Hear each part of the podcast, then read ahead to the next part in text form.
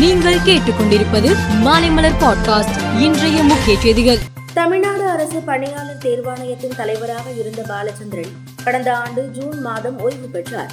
இதையடுத்து டிஎன்பிஎஸ்சி தலைவராக ஓய்வு பெற்ற காவல்துறை டிஜிபி சைலேந்திர பாபுவை தேர்வு செய்து அதற்கான பரிந்துரை கடிதத்தை ஆளுநர் ஆர் என் ரவியின் ஒப்புதல் பெறுவதற்காக தமிழ்நாடு அரசு கடந்த ஆகஸ்ட் மாதம் அனுப்பி வைத்தது.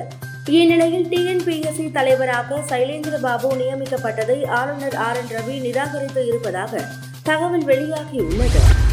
உலகக்கோப்பை இரண்டாயிரத்து இருபத்தி மூன்று தொடரின் லீக் போட்டிகள் நடைபெற்று வருகின்றன.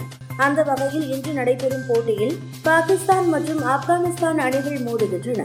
சென்னை சேப்பாக்கம் மைதானத்தில் இந்த போட்டி நடைபெற்று வருகிறது. இன்றைய போட்டி காரணமாக சென்னையில் மெட்ரோ ரயில் சேவை இரவு பன்னிரண்டு மணி வரை நீட்டிக்கப்படும் என்று அறிவிக்கப்பட்டு உள்ளது கர்நாடக மாநிலம் மைசூருவில் ஆண்டுதோறும் தசரா விழா நடைபெறுவது வழக்கம்.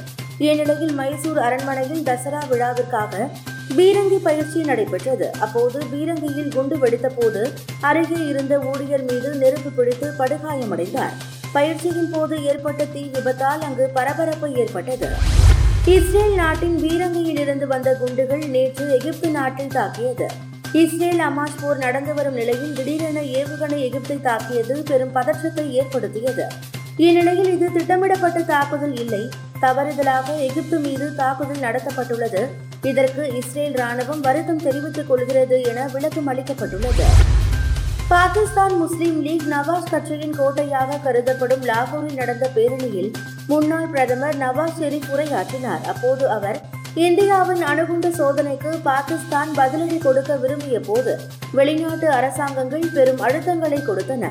அணு ஆயுத சோதனை நடத்தாமல் இருப்பதற்காக முன்னாள் அதிபர் பில் கிளின்டன் நமக்கு ஐந்து பில்லியன் டாலர் தருவதாக கூறினார் என்றார்.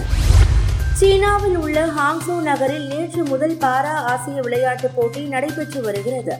இதில் உயரம் தாண்டுதல் எஃப் பிப்டி ஒன் கிளப் எறிதல் ஐந்தாயிரம் மீட்டர் ஓட்டப்பந்தயம் உள்ளிட்ட போட்டிகளில் இந்தியா பதக்கங்களை குவித்துள்ளது.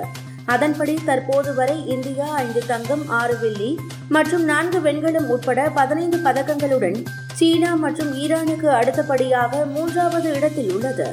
மேலும் செய்திகளுக்கு மாலைமலர் பாட்காஸ்டை பாருங்கள்.